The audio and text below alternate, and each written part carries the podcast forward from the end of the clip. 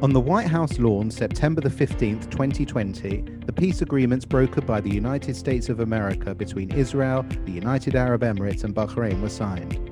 The peace agreements between the nations would be known as the Abraham Accords, in homage to the biblical patriarch of both Jews and Muslims. The Accords have ushered in a new era for Israel and the Gulf region, enabling diplomatic relations, trade, commerce, tourism, and cultural exchange the Accords have the potential to impact the trajectory of the Middle East. The Abraham Accords podcast will be your source of quality conversation for anyone interested in the region, with weekly guests on a range of topics from all signatory nations. My name is Robert Curtis, and I will be co hosting this podcast with Fleur Hassan Nahoum, Deputy Mayor of Jerusalem and my co founder of the UAE Israel Business Council. Thank you for joining us. We're back with another episode of the Abraham Accords podcast. I'm so excited to be back on the mic with you, Fleur. I know, Rob. What happened to us? I know. Well, I I decided to take off for three weeks to Cyprus, so I'm actually back in quarantine for seven days until they can release me. Even though I've had about I've had about five tests in 24 hours, and they're all negative. it doesn't matter, Robin. Now you don't have to feel alone because the whole country has to go into isolation for seven days. So it's not only Cyprus, it's everything now, practically, even the United States, which brings us to our incredible guest this week, who I'm very proud to call a close friend, Ariella Steinreich, who is Senior Vice President at Steinreich Communications. And Rob, as you mentioned earlier, the woman telling the narrative, telling the story, creating the story uh, of the Abraham Accords. So, Ariella, it's been it's so nice to have you, and it's been a while since we wanted to have you. So we're very happy that you're with us. Thank you so much. Um, so, I guess the first question is because I think you have something, Ariella, that most people don't have in terms of uh, the narrative of the Abraham Accords. You have a before you have life after the Abraham Accords. We all have kind of life after the Abraham Accords, but you really kind of actually saw, touched, and felt the, the build up to it. Can you tell us a little about that? Sure, absolutely. So I've been coming here uh, to the GCC for the almost a full decade at this point. Um, and I like I like to joke when I'm talking with Israelis and say that I was here in the days of the sand dunes because everybody else thinks that that uh, the Gulf just started up last uh, last fall. But uh, but nonetheless, I have been here. I came here for work. Um, you know, as most people do, you come for oil and gas. And in my in my uh, you know circumstance i came doing oil and gas pr um, and i really just fell in love with the region. I mean it's it's very hard not to. You've you've been here you see the people they're just incredible. but ariella you're a girl from teaneck right? Religious nice religious jewish girl. What is it that you like so much? How did it happen? Um, yeah what what what where did i turn wrong um no so like i said i mean i've been coming out here in the beginning i never stayed for for shabbat to your point like i didn't even know there was a community um and then i learned that there was a community here in the uae and primarily i was really here for for most of it um and then slowly but surely at the community in bahrain um, there is not yet as big of a community in, in Saudi Arabia, but I have spent Shabbat there as well. And that's definitely a unique experience. Um, Whoa. Shabbat yeah. in Saudi Arabia. What does that look like? It's it's pretty unique. Um, you know, the the guy who kind of like you know is with us during you know to make sure everything is is uh, is handled. Um, he actually noticed that I was eating you know just like fruits and vegetables, and he said um, he knew we kept Shabbat, and so he said what time like what time do you want me to pre-order your room service your salads for? And uh, ironically yeah and ironically he's actually a really lovely guy. His name is abdallah and he was trained in like a diplomatic school in baku uh, in azerbaijan where i've also been. So we had a lot to to kind of catch up on. Um, and they keep he's kind of the person that's been assigned to you know ever since. So we've become good friends. Um, he's always asks me to bring him kosher food which is very funny. And he even wishes me still to this day like a shabbat shalom every couple of weeks i get a text from him that says it. Um, even you know when i'm not there but yeah i mean look the last 10 years the gulf has matured in many ways not just mm-hmm. jewish life in the gulf but in general as they go from being so dependent on oil to trying to create new economies and that's across the board i mean obviously everybody knows you know the joke in dubai is if you go away for a month there's a new skyscraper that's built when you get back but you know in, in, in bahrain and in saudi they all have these vision you know 2030 plans to kind of to make some tweaks to their economy and even rehabilitate their economy in some cases. And in order to do that you have to have you know you have to bring in outside you know companies and you have to create new industries et cetera. So through that maturation process you're starting to see you know more jews there. I'm i'm no i'm definitely not the only jew who's been to saudi arabia. Um, and i've met some who are there as well. And and you know it's very you know you can walk into the hotel and on Shabbat in, in Bahrain and see other Jews there sometimes too. Obviously here, I mean here there's like more Hebrew being spoken in Dubai than uh than I than oh I, yes, you're trying to get away from the Jews in Dubai. but I'll tell you something really cool. Um, in, in June of 2019, I was in Bahrain for the White House's Peace to Prosperity Conference. And so there were a lot of Israeli journalists who were there. So, um, you know, Barak Ravid. So we, uh, we actually were catching up in the lobby of the hotel and we sat there. You actually just heard Hebrew. And I've never heard Hebrew being spoken in Bahrain in those days. That just, that wasn't it, you know? Um, and it was, it was like, it was really mind blowing. And even here, you know, if I think about certain pivotal moments where I was like, you know, there's such a shift, I mean, you know, you've heard of the the community here. You know that they used to daven for on Shabbos in the villa, and so somehow, like Lecha Dodi would always coincide with the Muslim like you know prayer call, oh, and so, so yeah, so saying Lecha Dodi on the backdrop of that was just incredible. Um, and yeah, and now here we are today, where there's kosher restaurants popping up right and left. Um, I'm sure you you've seen some of them when you were here, and yeah. uh, there's you know multiple shuls and jewish life is really really booming here. And uh, it's exciting to see there's a lot of interest when the flights you know pick up for bahrain. I think a lot of people want to go there too. And as Fleur knows bahrain has a has a special place in my heart. Um, and so i'm excited. And I, I think that i really do believe that that more will come on board. I really do believe so. What what i think is interesting is you mentioned there and maybe you'll give a little sort of 60 seconds on on you and, and the company and the work you're doing in the region specifically but you mentioned obviously the peace to prosperity conference. This work was taking place is what what we're hearing well before the sort of you know announcement that we were all pleasantly shocked by on that day because um, no you know the world didn't see it coming um, but some people did. And you could certainly see the, those sort of foundation stones being put in well beforehand. What was what was your experience from, I guess, all perspectives in that sort of US, UAE, Israel prism in that in that lead up? Because obviously, peace to prosperity was regional, uh, but it got quite narrow because that sounded like it was the deal that could be achieved. Absolutely look, Peace to Prosperity also had U.S. involvement in it, and it's it's worth noting that. So it did have a little bit of flavor of the West, so to speak.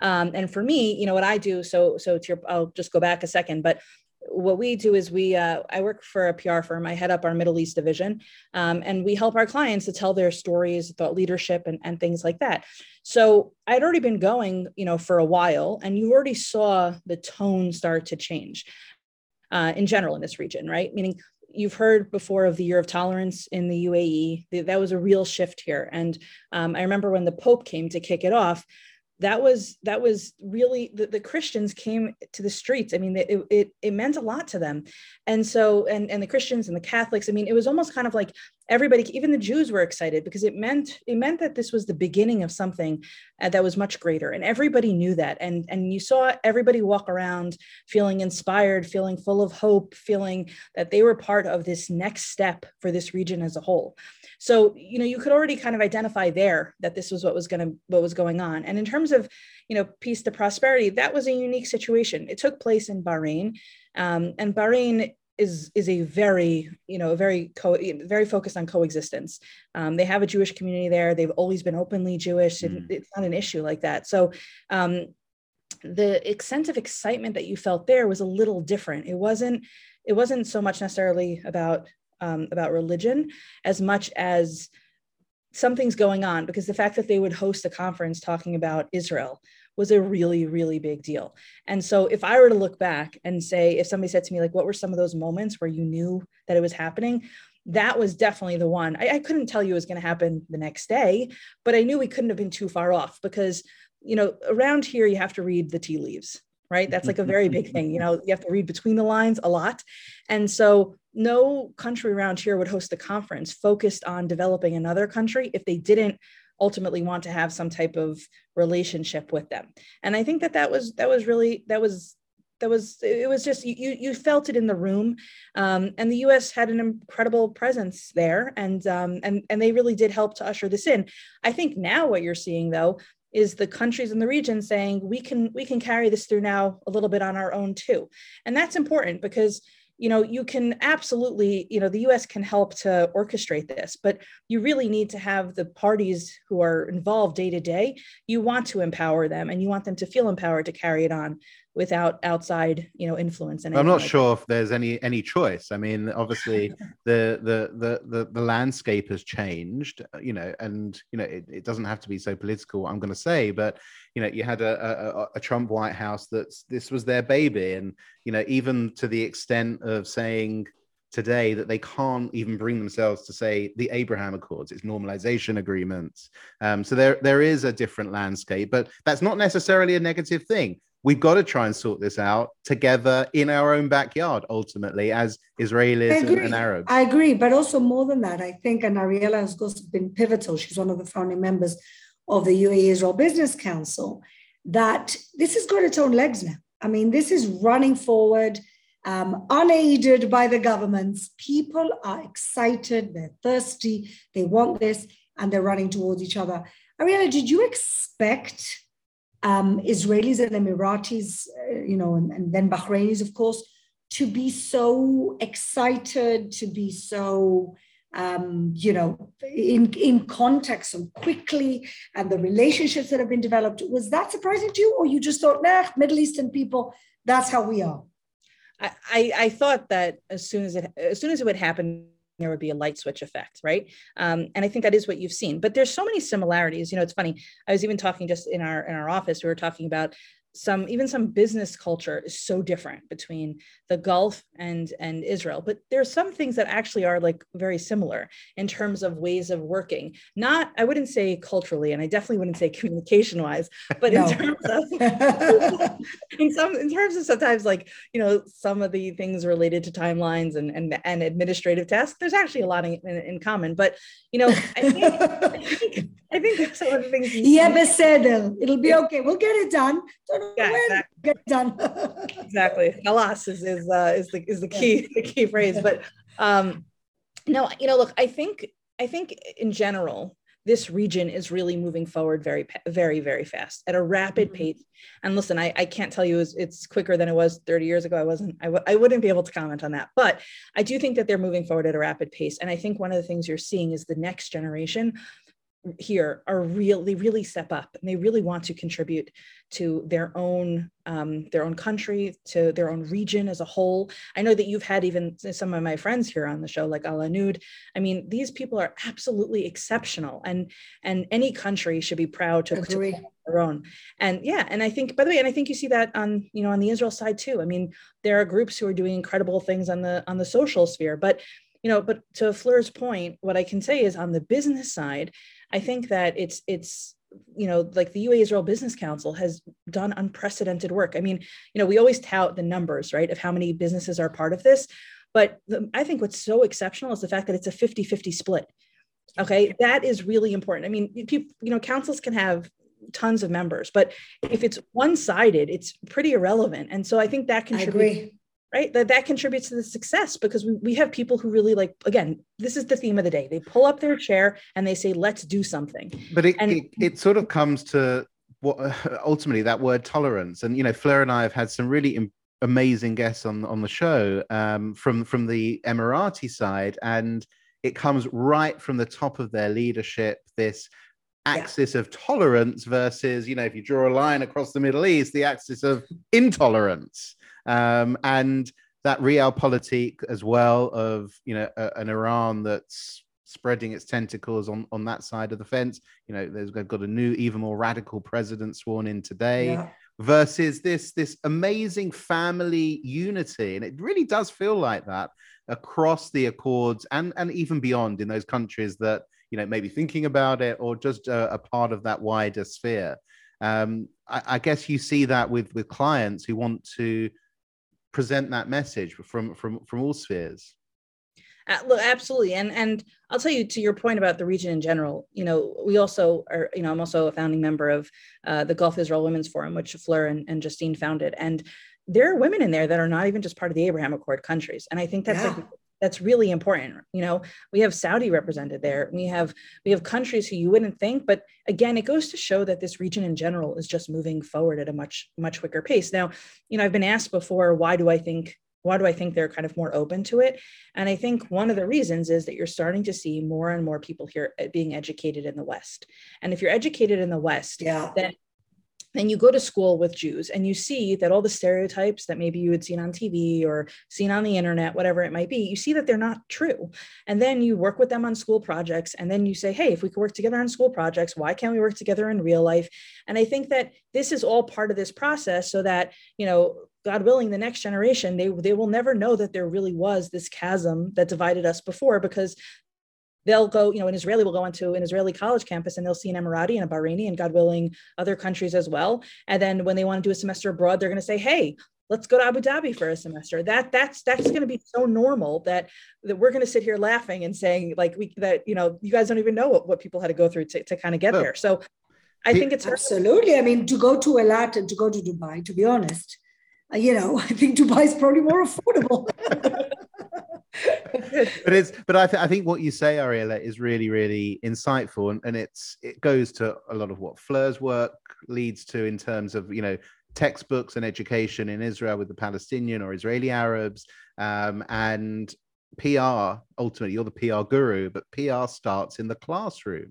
When we start changing the message of how peoples can live together the history of our peoples together that just follows through the life chain through the food that's, chain. that's very perceptive Robin. it's very funny because um, when i we have a, a mutual friend of, of, mine and ariella's um, who's a big influencer and i asked him i said when did the school curriculum change here? And he said you know what? About 10 12 years ago. Um, and so imagine that. So it took 10 12 years to kind of clean out the bias well, and, and you're 100% right, Ariella. It is about people going to the West and studying and meeting Jews and saying, hey, they, they're normal too. The Jews are just like us. so I think it, it is all that. But I, there was a conscious effort, which we now see in Saudi Arabia by the government, to take out incitement from the classroom in order for, in 10 years, for people not to feel resentful um, and, and not to feel any type of, uh, there's an incitement in their day. But Ariella, now the way you see things, and you have multiple clients, not just uh, clients, of course, in the you know in the private sector, but you have some organizations, uh, community, and all sorts of other people. How do you see, um, you know, now that we've gotten through the first year, how do you see this moving forward? Where do you see this moving to? Well, first off, I mean, how exciting is that that we're already at the one year mark? I mean, in some ways, you know, amazing. remember, right? I mean, you know, we will all remember where we were on August 13th, on uh, you know August 13th, you know, 2020, on September 11th, 2020, on you know September 15th, 2020. Um, but I think also we should we should really take a step back and say, like, holy cow, it's been a full year. And in some ways, I actually think that it might have been more successful than anybody would have imagined because you know, the model for peace in the region, candidly, was not as strong right? I mean it really wasn't as strong if you take a look at you know at egypt and at jordan. And now we have a model that 100%. i think we all hope other countries are going to say look at this like you know if we sign up this is what happens. We have yeah. 200000 tourists that come in a year okay? Any year everybody wants that but that's in a bad year. that's a corona year. Exactly. That's a, that's exactly what i was going to say. Meaning that's that's that's amazing. You know and then when you hear about like half a billion dollars worth in business deals alone in the UAE and Israel. Who doesn't want that? I mean, think about yeah. all the issues that are going on in this region for other countries.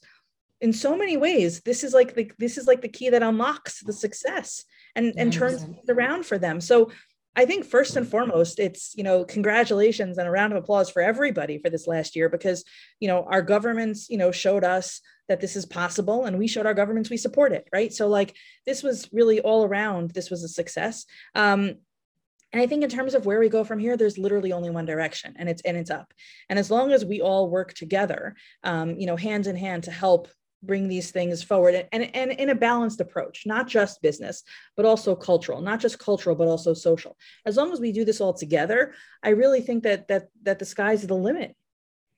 But I think we haven't even dreamed yet of the things that will be possible over the next 10 20 30 years if we continue on this trajectory. You know uh, we're, we're, i'm talking big things. You know we could build tunnels through Eilat straight through to the rest of the region. We can we can connect in ways that we we haven't even envisioned yet. We we could drive to saudi honestly if we had yeah. peace with saudi you could drive to saudi for the weekend. I mean to, to, to areas of saudi. I mean it's it's crazy how close we are and how part of a region we are and yet how separated and isolated we were. And now, for me, the most exciting thing is that we can face regional challenges as a region and not Israel on its own. You know, that for me is the most exciting thing. Realize anything you worry about? No, I, I really do believe, and, and maybe I drink the Kool-Aid and that's fine, but but I really do believe that if we all continue um, at the at the pace that we're going. And if we all continue to look out for one another and look forward to working you know with each other hand in hand i don't really think we're going to have an issue. And i think the the the proof in the pudding is, you know, we talked earlier, you, you, mentioned about the textbooks, right? And how it starts in school, but it also starts at home. It's like, it's like the conversation that probably every one of your, you know, kids teachers have had with you, right? Like how you have to, you know, reinforce whatever they're teaching at home. But that's what's so cool about what's happening here. You could change text, you know, textbooks. In fact, you could even change the movies on Netflix. We could have a whole conversation about how Netflix doesn't necessarily do us all justice either. But the point is, is that what, what we're seeing here is this real societal change. And that is imbued down to the next generation of children. And in, ter- and in turn this is just going to become their new normal the same way that for the generations yes. before us that the old school approach was that normal right? You know i remember people saying like oh you know is who's going to how are they going to fix the middle east? First off what's cool about this is now the middle east is saying we don't need you guys to you know kind of to to fix us. We can do it. We can we can partner together. And i think that as the one year mark comes up and then as the two year mark comes up and then three four five i mean can you imagine? We could have the same conversation in 10 years. In fact let's put it in our calendars to mark 10 year mark and we could talk about it then. But i'm telling okay. you that will yeah right? Well, well there are going to be many more countries that come on board because it's so hard to deny the success of these accords. Yeah, not right. just financially but for the people. So, the people so are true. so happy about them so uh, care to bet ariella i know that you might be here conflicted a little countries that may come on board yeah oman oman for example small country you know well, new monarch an mbz and mbs type of type. Yeah, I mean, let, let's let's just remember that Oman and, and Kuwait um, are, to your point, they've got new leadership. So let's give them a little time to kind of right. get their, their their sea legs under them.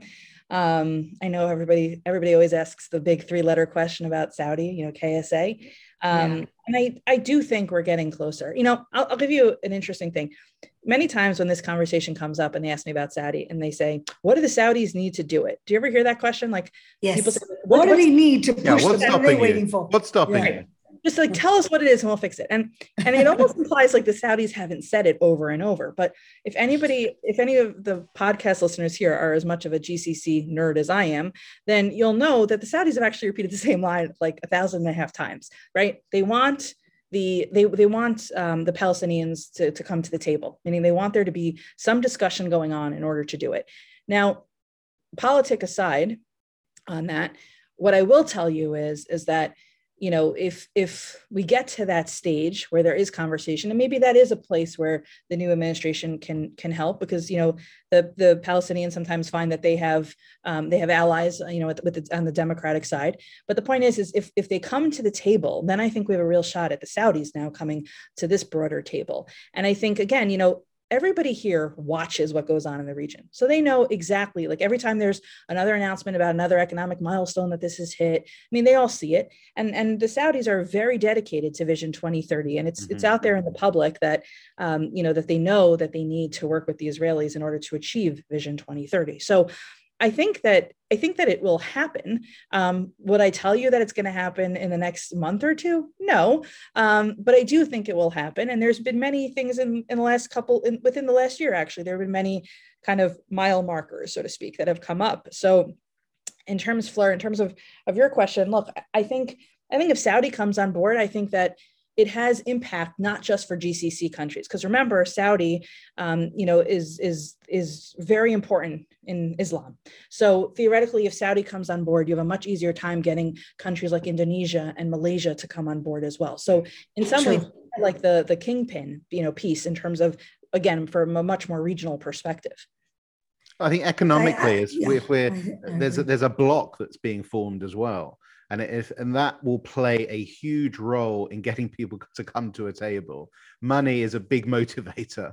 Sure, Absolutely. but I think that more than money, I the way I see it is is the realignment of the Middle East uh, between countries that want peace and prosperity, want real modernization, um, and countries that don't. You know, countries that that, that literally don't. So this new realignment with Israel in the picture, I think, is the most significant thing to happen diplomatically in this region for decades. I don't think anybody can compare this to anything. And it's kind of sad, I think, Ariella, that in America, not more of a bigger deal was made out of this um, in terms of really what, what it did. Um, and I, I wonder what your thoughts are on that. Are Americans aware of how significant this is? Do they care? So so you know it's it's funny because i um, right like i said we're, we're, we're recording this as we're about to hit the one year anniversary um, and to, you know to the point you guys have made we do a lot we have a lot of clients who are um, involved in various aspects to the accord so i'm speaking with the media.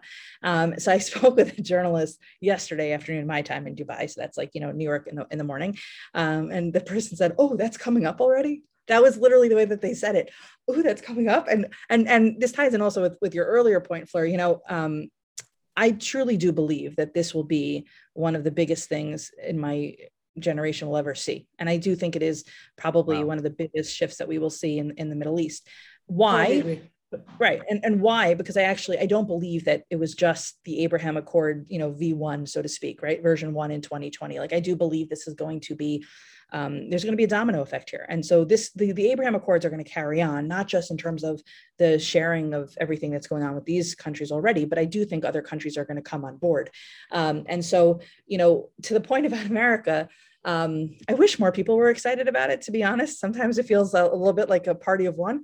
Um, but well, three. in America, it, when I'm like there, you know, like so much of my so much of my world is like wrapped around this because of the opportunity and the excitement around it. And so it's just so funny, like when when literally when this person, this is a like a this is a well respected journalist goes, "Ooh, that's coming up already," um, like like you know, like they just forgot. Um, but look, I think in, in America, the two communities who were really excited about it were the Jewish community and the evangelical community. And, and I yeah. do think it's worth pointing out on the, the American Jewish community, you know, American Jews, like British Jews, like European Jews, always had access to come to the to the GCC. In fact, in fact, I'll tell you one of the reasons that we kind of became the place, the shop, so to speak, for for all this stuff that's going on here is because it was about the time that I had moved over into to you know my my father's firm, where Jews realized, wait, we can do stuff there. It's just the Israelis who can't. But there was always many people there was always this like security concern right like can i go can i openly be jewish that that type of thing and um, they were looking for somebody who understood the region and who really understood their values and could kind of help marry the two as they went into do business here. And so when it comes to the American Jews, I think it's important, it's worth noting that some of the benefits the GCC gets out of these Abraham Accords is access to those Western Jewish communities because you know it was it was always safe for them. But when you hear that now that there's hotels here with kosher food even people who don't keep kosher they say wow that's an acceptance of my religious of my religion and and people's religious practice within my religion. So it really opened the door that way. Um, and i can tell you I, I just told this to somebody. I just flew back from new york to dubai and there was a satmar Hasidic man on the flight like shtreimel and all and, um, and we and see some of them around Dubai. God help them with the heat, but we see it. but but that's not something you would have seen the baseball hat move, right? Like um, that that's that's always kind of what I call it, the baseball hat move. And and um, and you still see that in some of the countries around here that are not Abraham Accord countries. But I will say that I do think, on the whole, wearing a kippah is not as um, eccentric, okay, in mm. any of these hmm. countries as it was five years ago, 10 years ago. Absolutely. I would say that Europe is actually, you know, you, you're, play, you're playing, you're gambling with your life But in the GCC, or at least the countries that I've experienced, on the contrary, I mean, there's a famous, they, they, they interviewed me and I said that my husband was wearing a kippah on a Friday night and we had a taxi stop and go, welcome Jews. So, you know, I think it's quite the opposite. And not, and I would even go as far as saying something more, the ultra-Orthodox Jews that are there, um, certainly the ones coming from Israel, the Chabadnikim that are there, the, the people who visibly look Jewish. I think the Emiratis actually have a, a real respect for people in their religious garb because that's the type of respect that they expect um, and they as they should get back. So I would actually say they they respect the people who respect themselves. And when they see an ultra orthodox person, then they say, "Oh, okay, they can relate to that," which I think is there's a fam- there's a famous Jonathan Sacks line on that that uh, that is I can't true. remember. There is. There, there, I can't remember it verbatim, but you know, non-Jews respect Jews who respect themselves. It's yes, a very I, I'm just simple reading model. that actually. Yeah, yeah, yeah, yeah. No, hundred But I, percent. I also think that there's a lot of commonalities between you know Yes. religious Muslims and religious Jews, and so Absolutely. you know, Fleur, to your point, um, actually, Fleur and I had we had dinner that Friday night together. Um, we were walking back from uh, on the palm, Yes. and um, you'll remember that there was uh, there was an Emirati. It was it was Loai, and and we said, "Do you want to say something?" And we thought he would just say something, and he literally gave a Dvar Torah. And He gave it to Dvar Torah better than you or I, Rob. Yeah, 100%. so much, He so much knew things I didn't know. Yeah, so much, so much for that day school education. But nonetheless, Exactly. um, and he by the way he learns i just had actually i just i just saw him a few weeks ago he learns with with rabbi Abadie i mean he's really committed to this so Amazing. i think right so i He's think that I, amazing. Yeah I, I- think that the that that we, we all recognize the commonalities you know friday is a significant day for um, Yeah. for muslims as it is for jews you know i'll tell you Sunday is is is the first day of the week for them, like it is for us. Absolutely. But I, Fleur knows this. Um, the Association of Gulf Jewish Communities, which is a fantastic, fantastic uh, organization here, and, and they really have provided a lot of resources to the Jews in the Yeah. Gulf. Basically, they have representation for there's there actually are Jews in all six Gulf countries. So for those who are listening, that's Jews in Saudi Arabia, Bahrain, the UAE, Qatar, Oman, and Kuwait. And they've done incredible things. I mean, they shipped 650 pounds of matzah in. I mean, think about that for a second. Full stop. Would you ever think we'd have a conversation about shipping 650 pounds of matzah into the GCC? And getting it there on time. yeah, and getting there on time. But but the point is like this is the stuff that they're doing. So they started this thing, this um this hashtag before Shabbat, and it goes, it's the hashtag is literally hashtag Shabbat with AGJC. And anybody who's listening is welcome to to search in Twitter and see the the responses. But forget about the fact that it's, it's now gone so viral outside of the GCC. I mean, we've got Kazakhstan and Uzbekistan, and it's crazy what's what's happening. But we actually have Muslims, Emirati Muslims, and Bahraini Muslims who are sending in their their pictures and writing Shabbat with AGJC. I mean, how amazing is that? Um, and you see you see Jews here and Jews now even you know globally, let alone regionally, wishing them you know when they you know Eid Mubarak and and things like that. So sure. I think what these accords have done is they've actually made us all more educated in terms of other cultures and religions around us. Um, and they've put this sense within us that we have the ability to help move these to fruition. And we're all really excited about it. I want I want to come back to something you said a few minutes ago, which is about opportunity, because obviously you are taking the and seizing the opportunity that is in this region from a um, obviously strategic communications perspective, working with different types of companies, organizations, individuals, I presume as well across the region. Um, what's your playbook? I guess your strategy. Your what are the pillars behind Ariella's PR? Um, I, I guess roadmap or blueprint for helping companies and individuals win in the region from a PR perspective?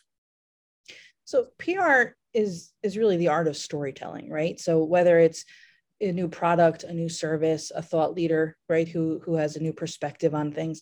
So it's all about telling the story. And sometimes I say PR is kind of like an algebra problem, right? A plus B equals C. Mm-hmm. So if you think about the A as like the the person and you think of the B as the story, then you'll get that like you'll get the the right result. The the person being the journalist. So you know, PR is not like a, you don't just like say, ooh, let me go to everybody here. You really have to find the right journalist to tell the right story too. And so if you take a look at some of the people who I think in general in this region are real thought leaders, like like Fleur herself, right? I mean, Fleur has really has a, has a narrative um, that that she's been able to share with media. By the way, Arabic media, English media, TV media here, you know, all that. And and I, I wonder who hooked me up. Me too. I wonder. Can I get her name? who um, me all those interviews?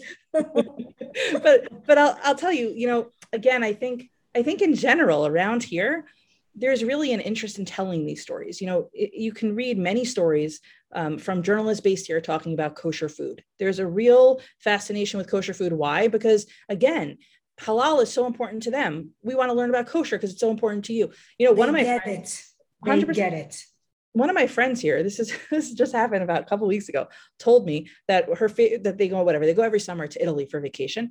Um, she and her husband, and their favorite restaurant happens to be a kosher restaurant. Why? Because it's very hard to get halal food, so they eat kosher when they're on the road. And also, and- actually, that's a really a, a lot of Emiratis say to me they can get halal, but they're normally these little like uh, you know shawarma joints. It's not a restaurant. You can sit down, and so they all go to kosher restaurants in Europe and it's very it's like very very popular. You know i was in i was in new york last week um, and so i i was actually at dinner with my siblings um, celebrating my sister just uh, took the bar. And so i was there and there was the Sharaka group was there and it was the, it was so cool to be able to actually introduce my my family in America um, to to one of my really good friends, you know, here in the UAE who is in town, um, and and I and it was just you know and and she was saying how how much she liked the, the kosher restaurant. There's there's just so much that really bonds us together. So in terms of telling the story, I think you have journalists who really do want to tell these stories, and in many cases, you'll hear them say that they've wanted to tell these stories for a long time. Um, not that they couldn't before, but just that now they have more leeway to really tell them. There's an and, audience. There's an audience who wants to hear it. And a local audience who wants to hear it, even. Um, yeah. But I'll tell you something really cool. A few years ago, um, a few years ago, I was, uh, you know, Becky Anderson from CNN. So I had a client on there. Actually, it was exactly when the it was the time when the Pope was here. And so she put up a map on the screen and she said that, you know, it was about Jewish life in the region growing. And so she put up a map and she highlighted the countries where there's Jewish life. And the, the countries were the UAE, Bahrain, um, and Qatar, actually, because Qatar, they, they claim they have about hundred um, Jews on campus at one of their universities. It's like an amalgamation of a bunch of universities in the States that are all there. So between faculty and students, it's about hundred. Um, anyway, so, so we're, you know, we're, we're he's on air to, doing the segment and one of her interns comes up to me and he says, I actually, I grew up in Bahrain. I actually know the Bahraini Jews. And um, fast forward, by the way, he now works for me out here. Um, because he was, but he was like so excited to see Bahrain highlighted on the map because he had gone to school with them again, you know, had such great experiences. Um, and so, and now he's one of the people who's helping me to tell these stories about the Muslims and the Jews coming together to do things. Um, you know, Fleur's been there, but one of the things that's just so remarkable, and, and this is a moment that if you told me 10 years ago what happened, I never, I, I wouldn't have seen it coming, but we helped to launch a new Holocaust exhibit here in the UAE um, in a museum that is owned by an Emirati. And just, just yeah. stop and, and take that in for a second. I mean, an Emirati said, it is important that we educate people about the Holocaust. And he brought in artifacts and he created, you know, the narrative. He brought in the right people to help tell that story. And you know the media here i think were equally as amazed that they would be they would be you know zocha so to speak to be in a position to tell a story like that. It, it's it's so mind-boggling for people who it's have been here for so many years. It's mind-boggling but i don't see as any less mind-boggling the fact that this man way before the abraham accords had jewish artifacts in his museum telling the story of the jews of the region and saying and declaring Jews are indigenous to the Middle East. And look, here's the proof. That to me is equally as mind boggling. That's true. You know, somebody said to me the other day that when Muslims and Jews in this region work together, you know, eons and eons ago, they brought culture, they brought all different types of things. And then all of a sudden, wherever this outside force of this, like this hatred that kind of seeped in. But I think what we're seeing now is we're seeing kind of like um, we're all banding together and saying like we want to go back to that golden age and we want to bring it forward at the same time. And so yeah. I, I think what's super interesting is, and Fleur, maybe you'll know more about this. I want to see more of this storytelling here in Israeli schools with Israeli children learning about the Arab lands and what's happening in the region because I think there might be an imbalance. Maybe it's coming. Maybe well, let me just together. tell you, as the only uh, Sephardi in this group, that in general in uh, the Israeli education system, there's very little on the heritage of the Sephardi Jews yeah, of the country. Completely agree. From the different Arab countries. So already there's like Ashkenaz normality, they call it, Ashkenaz whatever, that we need to face. And, and this is the reason why I'm, I'm working towards a museum of the story of Jews from Arab and Muslim lands. And uh, Ariella knows because she helped us put together an event with this very same museum where we were celebrating a common heritage. Um, but that that Rob is you know the problem is is the fact that that we have we in our own education system don't talk enough about it, which is a real shame. Well, I think you just touched on a very important point, and I will admit um, that you know that somebody kind of had to call this out to me even a few years ago. But you know, in Israel, you hear the Arabs, right? That's like a phrase, the Arabs. But what people yeah. don't realize is there actually are Arab Jews, and it's very important to to keep that in mind. You know, like the Bahrainis are they're Arab Jews. They are part of Arab lands. You know, Arab is is a really it's a geotag. It's not a religion. And so sometimes I think when when the media in Israel or you know when colloquially people just kind of say the Arabs, we're all kind of you're doing a disservice, so to speak, because it's really important to be able to show that you know we we have an Arab heritage as well. And and to Fleur's point, there there are Jews all over this region who do, and we have to remind ourselves, we have to remind you know the next generation and even the generation above us that when we lump people together, that's kind of where problems begin right? We have to look at people as individuals and we have to look at them as their contributions you know to society. And so i i hope i hope that will start moving away from just using this blanket phrase of Arabs. Okay, when candidly, very often in Israel, it comes with a little bit of a negative connotation. Um, and I hope that we'll move away from that. But I think it will happen because, again, Israelis are so excited. You know, somebody said to me, "Who's more excited?" It's so hard to gauge that because, you know, in, in, it's a contest of who yeah. is more excited. I guess the 200 really is. I guess the 200 here prove prove one well, way. we did. We're not letting anybody in for God's sake. I mean, I said to you a few weeks ago, let me know when you want the Americans back. Um, well, like that, Ariella still hasn't been able to go. There's already been three Emirati groups, but they don't letting Ariella in. speak, it's true. Speaking of the Emirati groups, I mean, let's just say we were talking about all these these um, exciting developments that have actually physically taken place here, like these Shabbat dinners. But let's also not forget that iconic image of, of some of our dear friends, Fleur, like Majid yes. lighting the menorah at the Kotel. Yes. yes. and, and how he got a standing ovation by people just standing there. People are very excited on both sides. You, you can't overestimate how excited people are hundred percent. But I'll tell you, you know, a funny story. You're talking about like, you know, kind of people, um, Israelis having to kind of learn the culture a little bit. So uh, one of my friends was on a different different group who was there, um, and came in in his national garb, and uh, and somebody said Your Majesty because they thought like a gentleman. Everybody was royal. the Kandora was right. So I think, um, and, and he wasn't offended. It was it was cute, but it was like these like little kids. But um, but the point is, is that I think I what I hope results from this and we talk about like we talked before about like textbook uh, textbooks is i hope that there's also a curricula that goes to kids on both in both sides right? Um, and really teaches them about the other because if we break if we break it down we'll actually see that we're so much more alike than people think oh, right? so but Absolutely. if we teach that to the kids at a young age then it will be so right. natural.